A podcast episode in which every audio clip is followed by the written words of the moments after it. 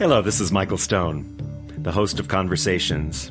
We're committed to bringing you leading edge thinkers in the areas of environmental restoration, social justice, and spiritual fulfillment.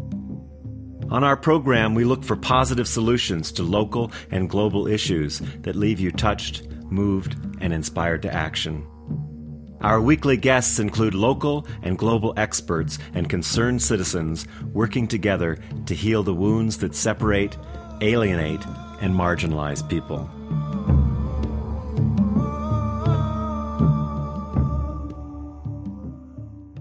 Welcome to Conversations. This is your host, Michael Stone, and I'm very excited about bringing you really special guest today who's inspired me and I'm sure will inspire you. Her name is Karen O'Brien. She's an internationally recognized expert on climate change and society, focusing on themes such as climate change impacts, vulnerability, and adaptation, including how climate change interacts with globalization processes and the implications for human security. Karen is interested in how transdisciplinary and integral approaches to global change research can contribute to a better understanding of how societies both create and respond to change, and particularly the role of beliefs, values, and worldview in transformations to sustainability. She is passionate about what potential there is in quantum theory and the implications for climate change responses. Karen, welcome to Conversations. Mm-hmm. Thank you. Thanks so much for inviting me to talk today. So awesome to have you on. I'm I just discovered your work last year and I'm so excited to talk to you about climate and society transforming the future. Your new book with what's her first name? Leichenko? Um, uh, Robin, Robin Leichenko. There we go. There's mm-hmm. a picture of it for those of you who are watching video. So let's start out just talking about what you mean by treating climate change as more than an environmental issue. Well, I think that um, often, you know, we look at climate change in this as it's something that we're doing to nature, and it's something that is, um, yeah, it fits in the category of an environmental problem that environmentalists are dealing with, and it's kind of like kept off in this little separate box. So, environmental ministries and agencies and environmentalists deal with it, and and the point that Robin and I really are trying to make, and many people um, in the social sciences, is that it's really it's much more than that. It's it's a social problem, it's a human problem, it's a development problem, and it's a relationship problem. And so, unless you can really look at the social and human dimensions of climate change, you you could end up really solving the wrong problem. Yeah, you know, I was really struck by how that view, the the contemporary view, distances ourselves from the issue and it doesn't allow us to feel the pain or the threat or actually physically feel what's changing in the world it's it's like a protection huh? Mm-hmm. Yeah, and I think that like it's very easy to just keep it as this cognitive abstraction, the climate, and just keep it in our heads rather than really, as you say, you know, feeling it, embodying it. And I think it's changing a lot right now because people are feeling it, and there are a lot of emotions coming up, and you know, the it's happening faster than many scientists maybe would have thought, you know, 30, 40 years ago. And I think that um, you know it's just becoming clear that it's much more that we have to um, address it in a different way we're failing to address it as an environmental problem or as a technical problem. And that means we have to really look at it as an adaptive problem and as something that's much bigger, you know, take it from a broader and deeper perspective than we have been doing. Yeah. I so appreciate your bringing in that human element. Well, let's start out a little bit with, as a climate scientist, give us a picture of where we are in the science, not the complete issue, but an overview of the science, what the latest projections are, uh, if we continue to be in a business as usual kind of uh, stature? What are the impacts that are uh, predictable? Mm-hmm. Well, um, right now all the governments are meeting in Madrid to talk about precisely this. What is the update of the um, the you know where are we at? And and I think in 2019 we really realized that with even with if we meet the Paris agreements, we will get to a world that is you know 3.6 to 4 degrees Celsius warmer by the end of this century. So our targets are simply not enough. And so all of the, the most ambitious plans we have um, for cities, for um, sectors, for you know whatever we're looking at, they're they're really just not ambitious enough to avoid the risk of dangerous climate change. And a lot of the new science is, is looking at feedbacks that are in in the system of you know the melting of the Greenland ice and um, permafrost melting and methane and and they're starting to see that you know that that we really you know we can reach these you know so-called tipping points where small changes create irreversible changes in the climate system. So so what we know is that you know we we have added greenhouse gases to the atmosphere.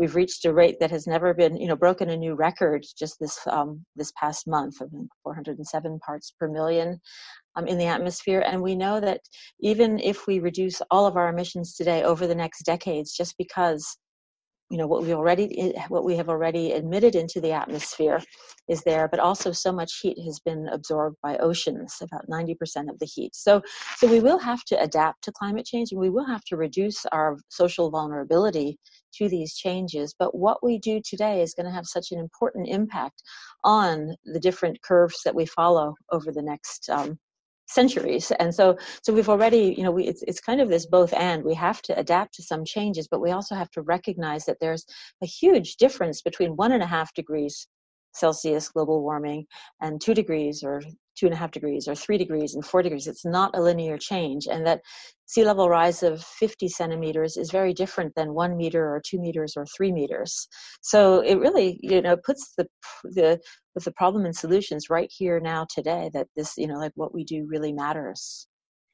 Yeah it's so overwhelming for people. I think that it's just hard to imagine i mean looking as you say 1.5 degrees celsius compared to 4 degrees celsius which would be projected if we don't change anything from the way we're doing by like 10 years or so we actually uh, you know we need to bend the curves as soon as possible. Right. and you know we're, we're delayed on that. So so the amount of change has to be much more rapid and and that means you know we really have to focus on nonlinear social change yeah. or what i call like quantum social change really. Nonlinear social change i love that. So nonlinear social change is you talk about transformation. It's a leap in the way we change that's not a, a linear projection of where we are because we're dealing with exponential curves mm-hmm. anyway when we're talking mm-hmm. about those changes.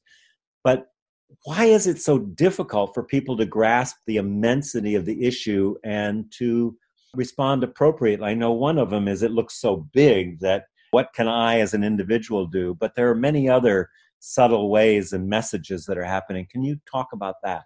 Well, I think that, you know, like throughout history, the idea that, you know, we can transform these global systems. You know, that's quite, um, you know, it's been, um, you know, sunspots or the Milankovitch cycles of, you know, the Earth's rotation around the sun or, um, you know how do um, you know like the gods or you know that we have all sorts of different things but suddenly it's like we collectively are changing the global climate system. And that's uh, i think that's um, hard to grasp. And because it's not just cl- climate is you know it's an average of weather but it's really the whole system that we're changing. It's the ocean currents it's it's the you know it's atmosphere it's biosphere it's it's the entire earth system that is being transformed. In fact many scientists are suggesting that we're in a new geological epoch called the Anthropocene, you know, that where humans are, are a geological force on the planet. And that is, you know, like that's quite a, a leap to go from from thinking that we actually don't make much of a difference and nature is very robust and resilient to saying like oh we actually are leaving an, an enormous um, footprint on the planet or um, you know mark and that we are changing the trajectories going into terra incognita or a non-analog world where there's we don't know from the past what the future will hold anymore.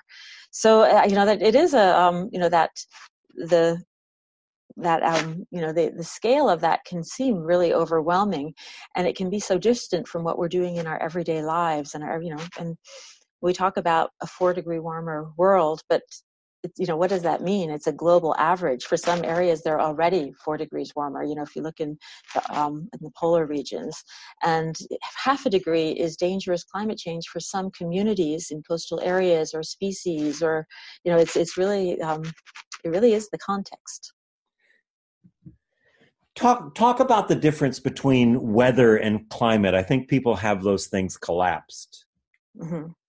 I think um, weather is, you know, what we experience every day. It's the, um, it's yeah, it's all the um, you know what we can feel and measure and you know it's raining it's snowing what we prepare for and everything and climate is an average of weather and often we take like a 30 year average to say this is the the normal um, climate and so in some ways you know like the the climate is um, is like what we what we generally expect and the weather is what we experience every day mm-hmm. and weather varies tremendously and um, and so you would expect that some days you have um, you know like it's abnormally cold some days it's abnormally hot that's the weather and things. But when you look at the patterns of those changes and averaging them and looking at them over time you start to see that there's trends in them and that there's patterns. And that's what we're really interested in. We're not interested in you know is it you know like super warm today or super cold today? But what does that mean when you start to connect the dots and see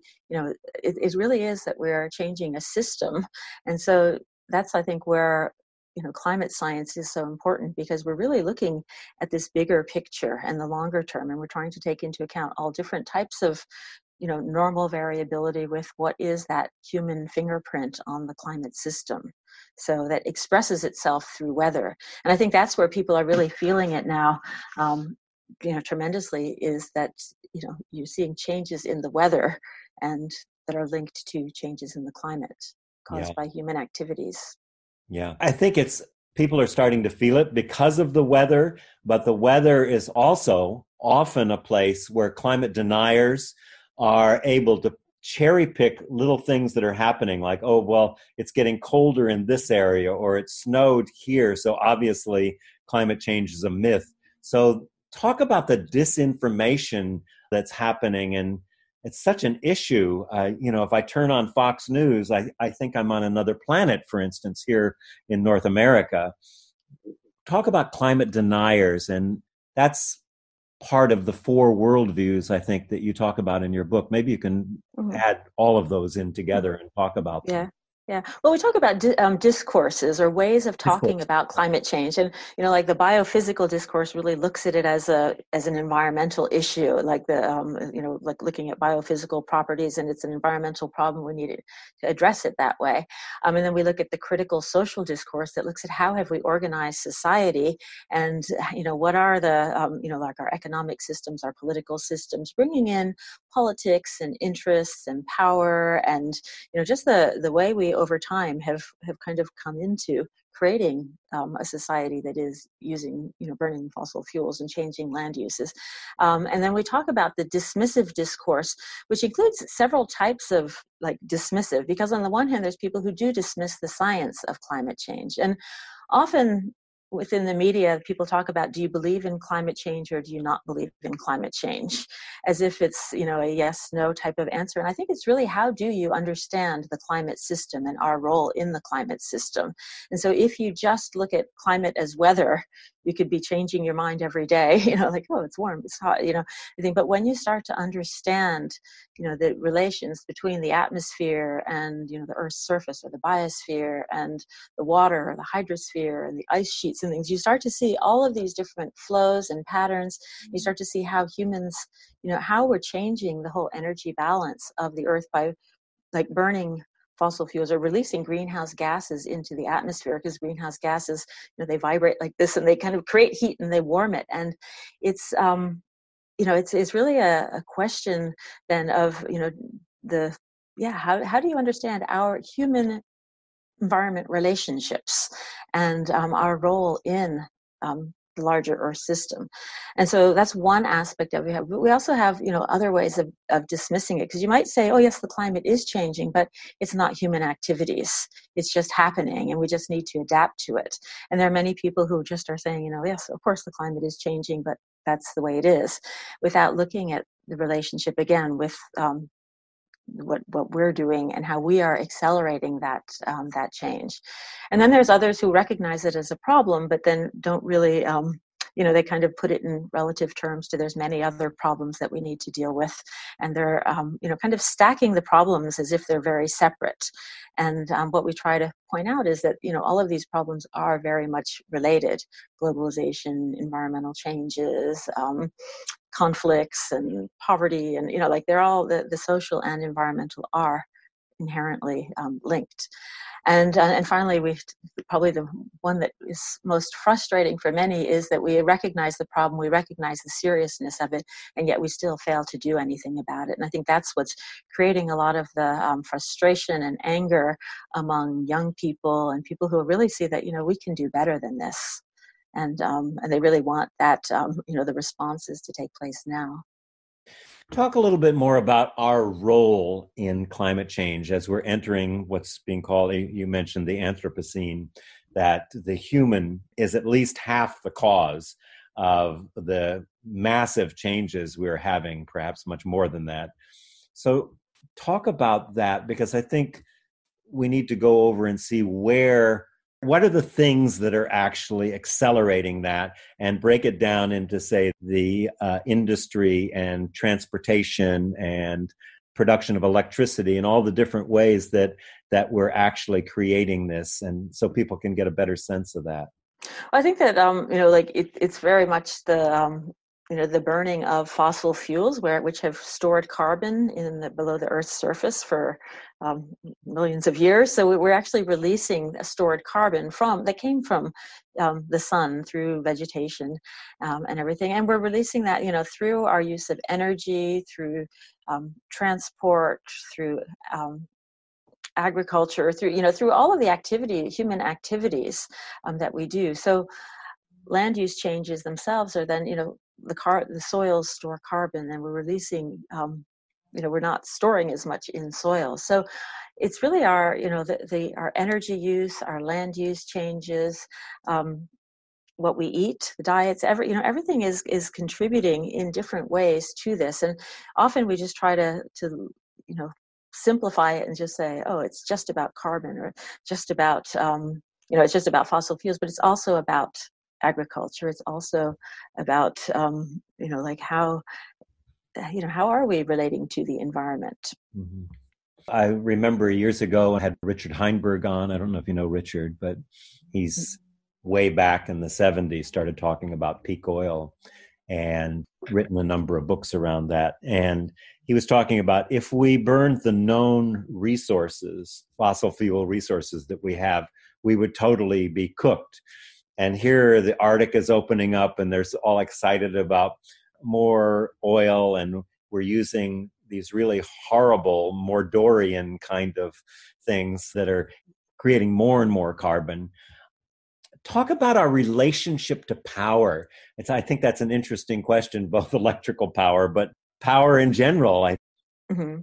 Yeah, you know, power, electrical power, and the power to actually do things, and and you know that's where you know the, the industrial revolution and and using energy has you know it's created the world that we're living in, and it's you know it's contributed to modernity as we know it, and what um, you know scientists call the great acceleration that has happened since in the post-war area where most you know almost all the curves of you know the environmental trends and the social trends have really just shot up like this. Um, and so and and that power you know it's often when we talk about the anthropocene we act like it's everybody but it actually isn't the entire world that has been contributing equally to this.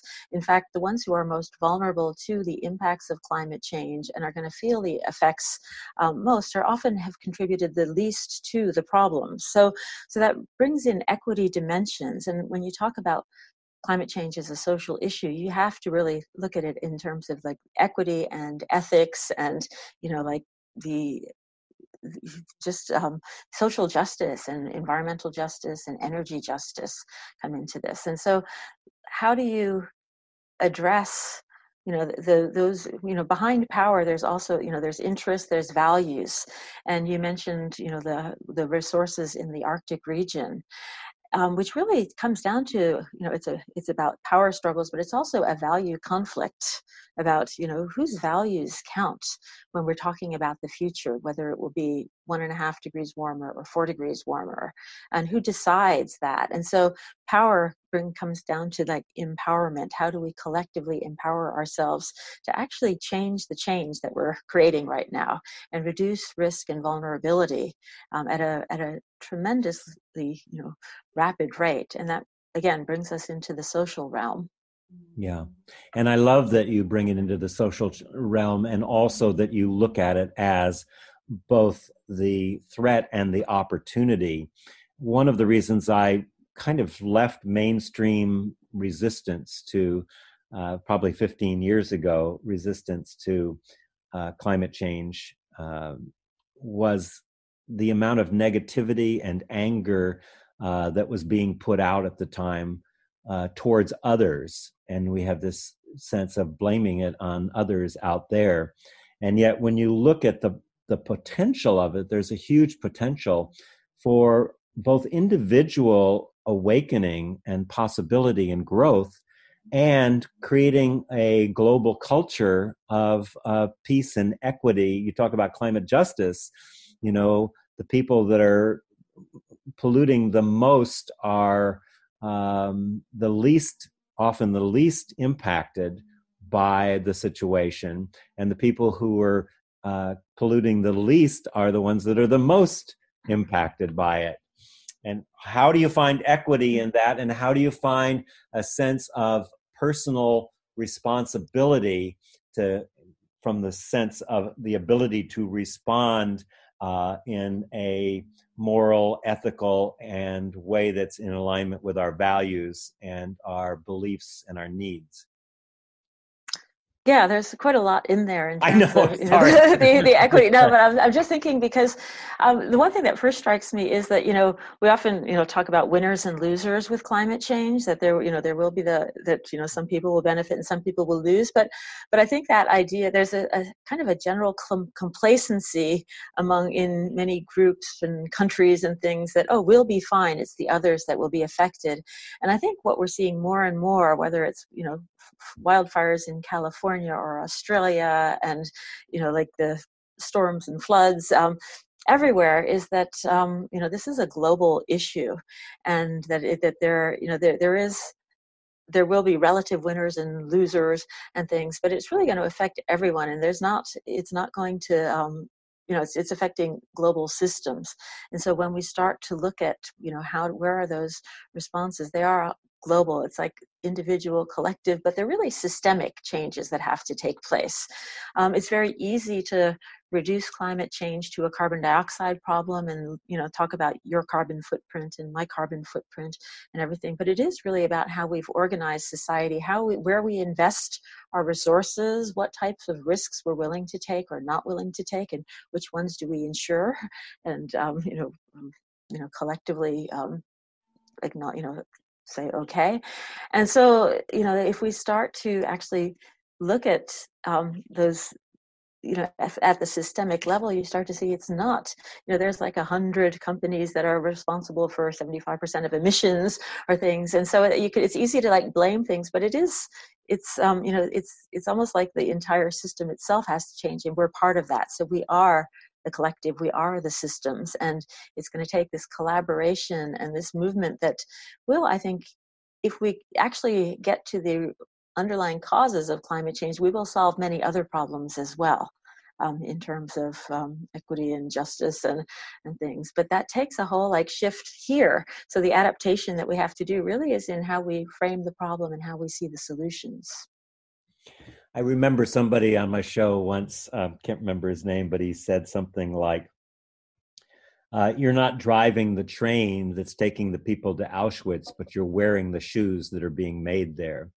And that was such a startling comment to me. And it really applies to this situation. You know, we're looking out here at, as you say, the hundred companies that are producing mm-hmm. 75 percent but what are those companies doing? They're providing transportation they're providing clothing they're providing plastic they're providing big mm-hmm. agribusiness food that we eat. How do we reconcile that dilemma there yeah, because you know we need the lights on. We need society. We don't want that societal collapse to happen in terms of that. So how do we do it in a very wise way? How do we move? And then you know you start to look at like, oh, we have all this renewable energy potential. And, and then again, it goes into like where the financial investments have been made, and um, and what the you know you know paul hawkins drawdown book talks about 100 solutions for climate change and um, and if we start to look at it as a social issue we see that there's thousands of solutions because it really is you know everybody has a role to play in this whether you're a musician or an architect or eh, you know they're like just everyone has a sphere of influence that they can affect a system. A household is a system. A um, you know a sports team is a system. And so we can actually influence so much more um, than we are than we do and uh, that's where i think you know if we start to change the way we think about the problem we'll change the way we think about the solutions as well. And so rather than just going and putting it out there as blaming this we start to see where our power is to make those shifts and what we see you know in the social sciences is again that you know we are socially connected through language and meaning and we influence each other. And that's why you know the social changes suddenly you see vegetarian options in grocery stores and restaurants and suddenly you see that there are um, you know more bicycle lanes here or there that people are working for systemic change. Um, and you know i think that's the really promising part that um, yeah we can collectively do something about this really is. I want to get deeper into that subject, but I thought it would be good to look at why the fossil fuel industry has such a foothold with the infrastructures, the politics, the uh, subsidies.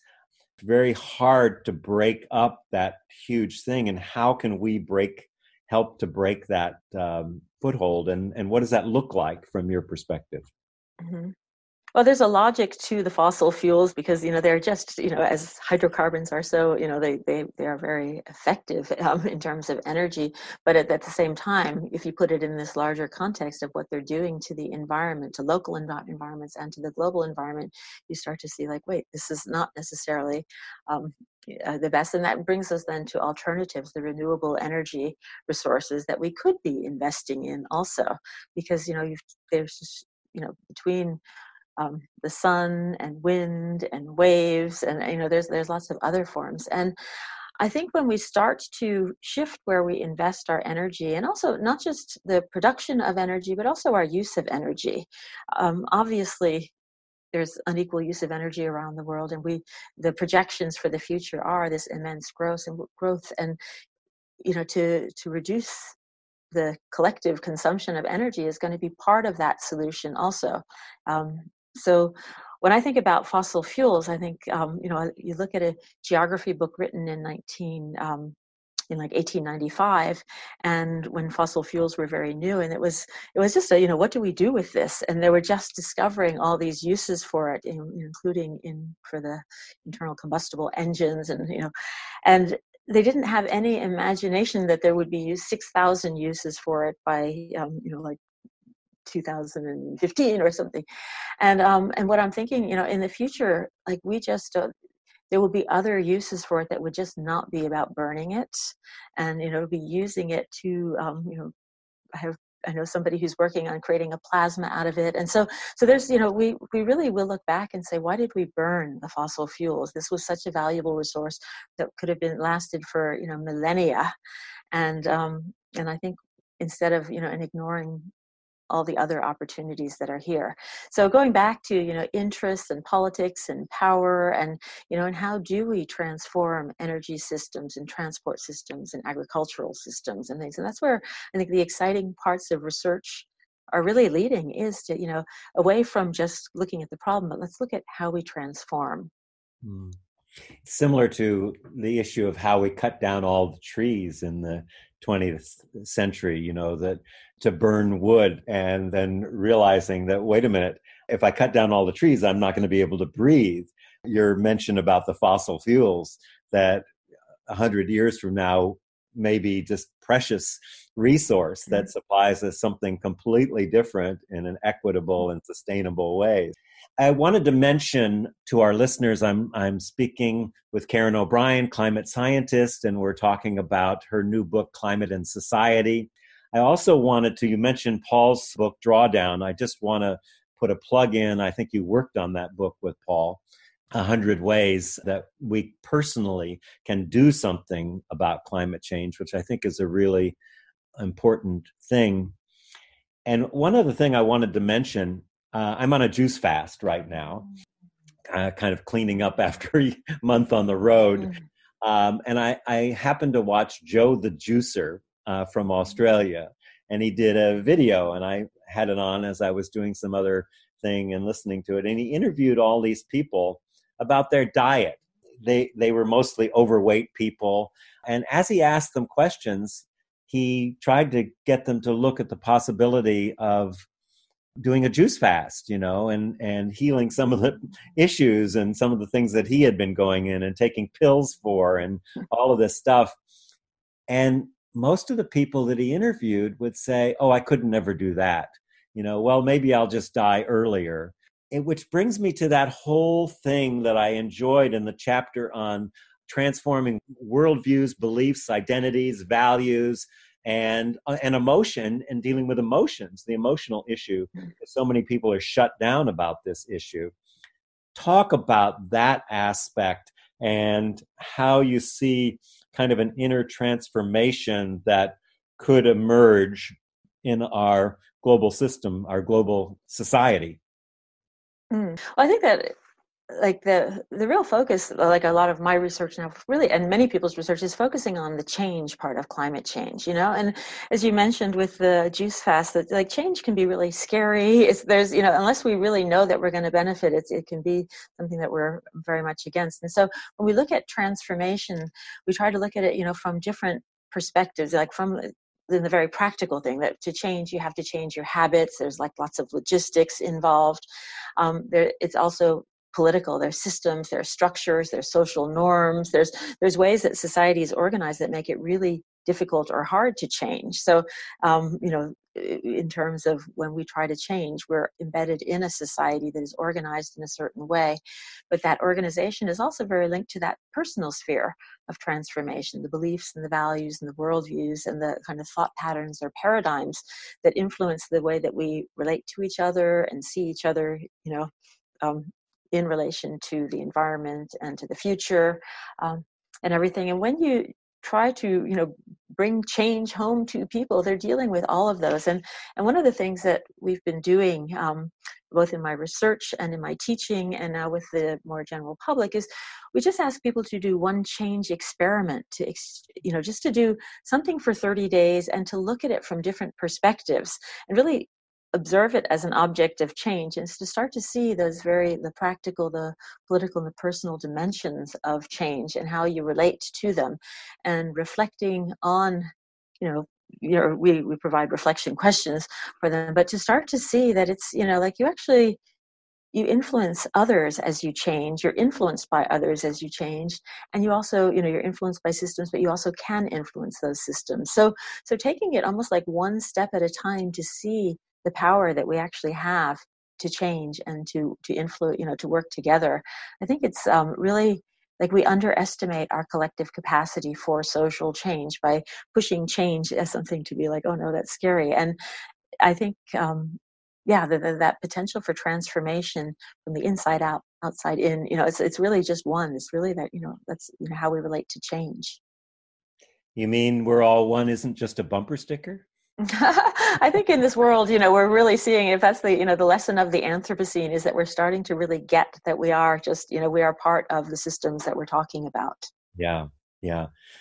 I'm going to get to that in a minute, talking about quantum social science. But I was thinking about what you were saying as you were saying it, and I was meditating this morning, and I was overwhelmed with gratitude for the elementals, for the air and the water and the earth and the you know the light the sun the energy. And i just had this overwhelming feeling i have a very animistic kind of relationship with nature anyway but that's not what everybody has. So let's talk about the different views we have about nature. You talk about the four rationalities and how we approach our view of the natural world. Mm-hmm. Well, I think that there's, you know, like sometimes some people think of nature as just something that, you know, is very robust and resilient. Other people think it's very ephemeral or um, things. And in general, we, you know, we have a view of nature as being something out there and something that's separate from us.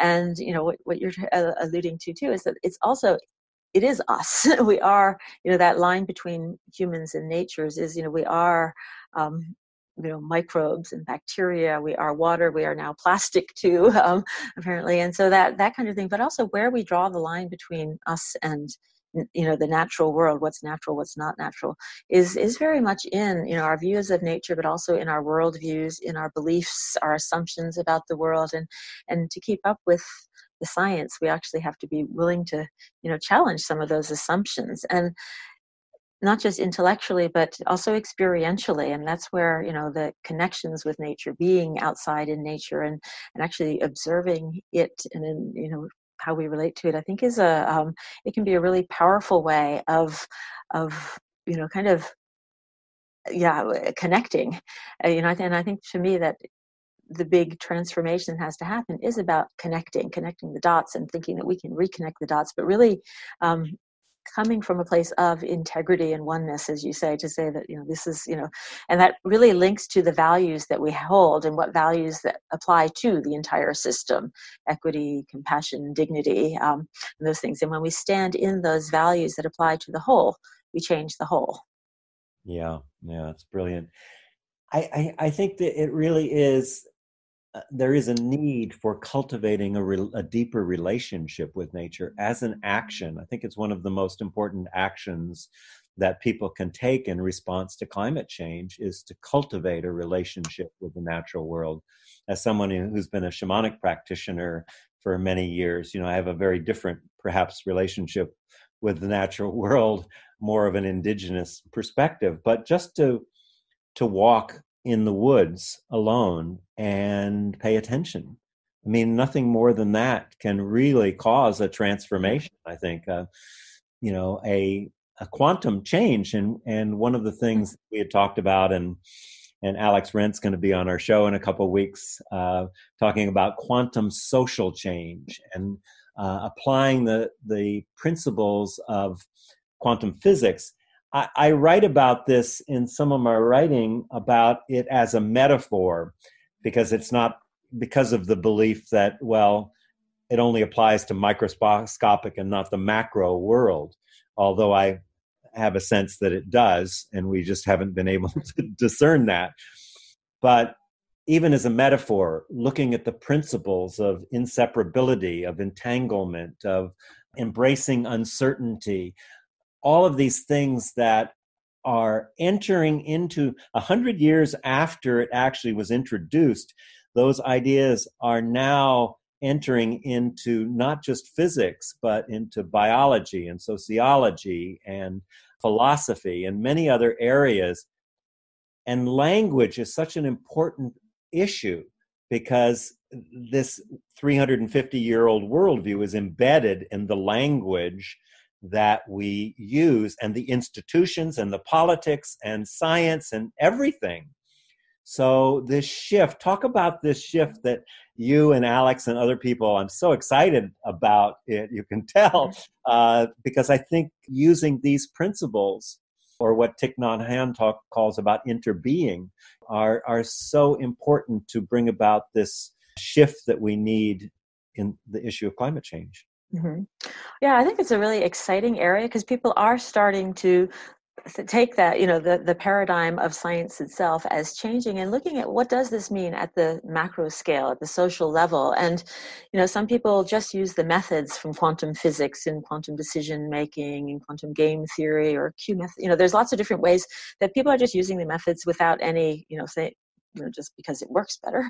Um, but also you know as you said metaphorically there's just you know language we live our lives through metaphors and cultures change through metaphors. But i think also we can turn look at it meaningfully and that's what you know alex wendt in his quantum social science is looking at consciousness and um, panpsychism and starting to see that you know like wow we you know it, it we are you know what people call walking wave functions that we we are potentiality and it is through language and it is through meaning that we are connected. And i think that that's um you know you, you can believe whatever you want but i guess the the the lesson that i get from it is at the you know subatomic scale with quantum physics you know we we'll, we're welcoming to say like reality is not what it seems. And i think that the exciting part is you know social reality is not what it seems also because we are connected we are entangled through uh, you know whether it's consciousness language meaning our you know we're wired for connection just you know classically. And yet that the classical Newtonian paradigm of individualism, atomism, reductionism, determinism, that doesn't give us the tools we need to be able to meet a complex challenge like climate change or a hyper complex challenge like climate change. You know, something that is just so um, you know beyond what we've ever done before i think we really need to be able to use that and it goes back to what you were talking about indigenous worldviews and other ways of knowing and and i think that a lot of what the quantum social science is saying it is that there are it's it's really very much aligned with different um, different ways of knowing and being in the world. And it really brings in you know a relational worldview and a, a holistic you know very much based on the, the, you know this idea of you know we are one system. And and i think it, it, it's consistent with our understanding of the anthropocene. And it's really emerging as this this you know from science itself is starting to say that yes you know the connections are there. And um and from that i think you know for me the idea that we could have these like a quantum social change that that we actually can collectively respond so much faster and more effectively if we are all you know kind of treat ourselves as like fractals of change grounded in these values that where you know we are operating at all scales at one time that um that you know the potential is there in the moment. It's not that we have to wait for 2030 to do something about climate change but it's right here and now and now and now where we're like really you know collapsing reality into you know what we experience. And quantum Bayesianism, or you know, there's many different interpretations of it. But some of it is, you know, it is our beliefs on the future that actually enact that future. You know what we're betting on, and I think if we need, if we're going to focus on a thriving world, then we'll focus. You know, we'll be looking at the solutions for that. You know, if you look at the media, you would not see really what's happening. I think it's so exciting to see that this is entering you know we're talking about it here on a radio show you're out at conferences you know talking about it. So many people alex is bringing it into the whole field of quantum social science and it's really a conversation that that's a live conversation. And if people are just watching the news and focusing on mainstream media you're not going to hear this. So how do we get around this? You know, I'm a, a media person and I stay with community radio because it's the last vestige of honest, exploratory kind of conversations. Even in the States, our the public radio has been usurped by how do we get funding and money and the big companies that are really dictating research the same way. Often the big companies are because of the need for money for doing research they're being co-opted by some of these fossil fuel interests. What are your mm-hmm. thoughts on how to how to address that? Mm-hmm. Well, it's definitely like not in the mainstream script, you know, so it's a little bit like off the radar. Yet it is very vibrant, and especially among younger people who are, you know, or there's many people around the world that are, you know, that are not questioning this. But I think for coming from science um, and you know, the climate change, I think that we're at a point where we really do have to just open up the inquiry and say what if? And you know to start to say like yeah let's do some thought experiments. Let's take everything we know um, theoretically analytically and then you know that and and what it ha- what its, its information is because we can keep going and focusing on the the problems but if we know that the solutions really are about you know connecting and collaborating, then, you know, just even metaphorically and telling ourselves a different story about the future becomes really important. Right now, so many of the stories about the future are very much based on this deterministic understanding of the future. It's like, oh, it's already here. We've already, you know, we have no hope. And yet, exactly what we're saying in climate science is all the solutions are here and that you know there, there the potential is right here in the moment we have a very short window of opportunity and so how do we actually activate that sense of individual and collective agency the political agency the you know how do we do that? And i think that science itself offers so many good clues and we're just not picking up on them. And it's you know it's very exciting that many people are starting to you know check out like okay what you know what what was what would if we reinvented the social sciences today what would it look like?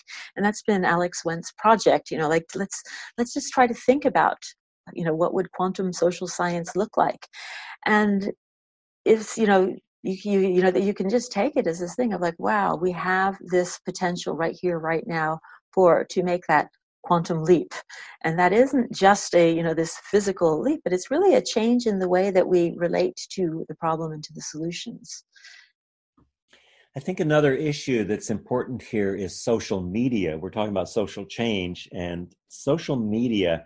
I know you've been connected with Tristan Harris, and I highly recommend looking at his work that really reveals what's behind Facebook, uh, YouTube, and how people are in little rooms in these big companies looking and strategizing of how to capture our attention. And so much of that capturing is through divisiveness, is through anger, is through separating people or conspiracy theory, that that really brings people into social media. You know, you might turn off the news, but still be watching social media, and you might hear some things about quantum social change. What are the best avenues for people to try to separate through the the craziness in social media and other forms and find common voices in this area of quantum social change and climate change? That's a great question because you know there there's a, a, addictiveness to this and and um, um, recently I read a book called Weapons of Math Destruction about algorithms by Cathy O'Neil, and it was really interesting. But what she talks about, you know, the power of those algorithms to actually influence, you know, what we see, what we do, what we like, but also she says, you know, they can be used for good or bad because they're really they are based on the values underlying them, what you what you do. And I think that um, you know, to be the more aware we become of how we are being pulled in a certain direction, how dirt, you know, and and to you know limit that social media and focus on the relationships right in front of us and use that and use you know use it to you know to to spread those things that you want. But to, you know it's it's it's a bit a little bit about what we try in education is you know like critical reflection and being being aware of what um, you know what we're doing in these moments and and you know so everything can be used for positive or for negative but i think that when again when we're looking at what the values are underlying these things what are what's what's you know what are they wanting us to do? And i think that um, the focus on attention you know brings us back to those interior dimensions of, of climate change and the human dimensions and mindfulness and, and really being able to you know focus on the here and now so that we can actually activate that um, you know the millions of solutions that are out there. Yeah. So much more to talk about, much, much mm-hmm. more. We'll have to do another show soon. But I'd like you to speak a little bit in terms of getting people educated. Some of the work mm-hmm. that you're doing with cchange.no and some of the organizations that people might want to tune into to get a rational well thought out perspective on what's actually happening and what's also possible.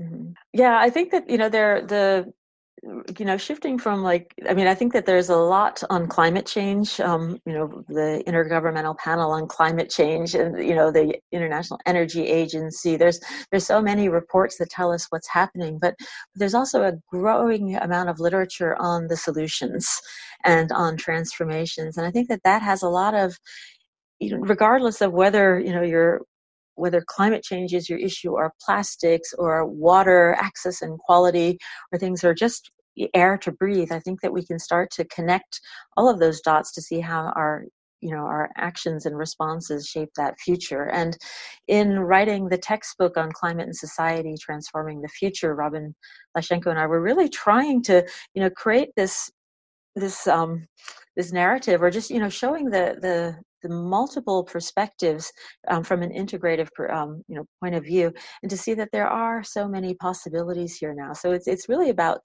um, recognizing that yes we do have to adapt yes we do have to you know mitigate but it's really about transformation at, at its heart and so, um, and I think when you get people to see that they are the solution and that people are the most powerful solution to climate change, when we start to educate young people to see their role in it, not to be like just, you know, scared of, oh, this is the future, but to see that this is the future that we are shaping right now and that, you know, we will be remembered into that future. So, um, you know, there are so many important resources out there and so many great things happening right now and um, yeah so i think that you know well i look at the science and you can be very um, it is very scary and overwhelming um, depressing it's really the time to you know focus on the solutions yeah yeah i love that you call your book climate and society transforming the future a textbook and uh, i'm excited that it is being mm-hmm. used mm-hmm. as a textbook mm-hmm. but i want you to know that in my monthly well of light newsletter that just went out it's the book of the month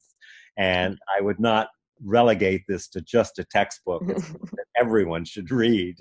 And just so so well researched and so many powerful ideas and views and optimism for the possibilities that we have in the future. And i i just want to thank you for the amazing work that you've been doing for so mm-hmm. long karen. And i'm i'm so excited that i finally met mm-hmm. karen o'brien and get have a conversation mm-hmm. about this. And I know our listeners are really grateful mm-hmm. for hearing something that's not just bad news, but something that's mm-hmm. reality that we need to face. And at the same time, something that's inspiring and really each of us have an opportunity to step into our own power and our own wisdom and uh, our opportunity to really make a difference in the world.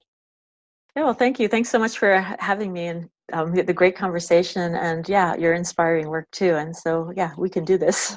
Yes, we can. Thanks, Karen. Okay, thanks.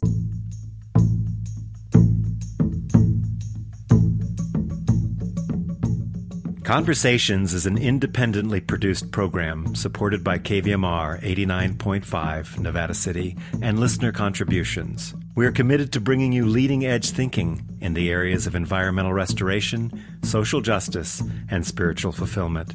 If you would like to receive our complimentary newsletter, The Well of Light, make a contribution, or order any of our past shows, go to our website at arewelistening.net.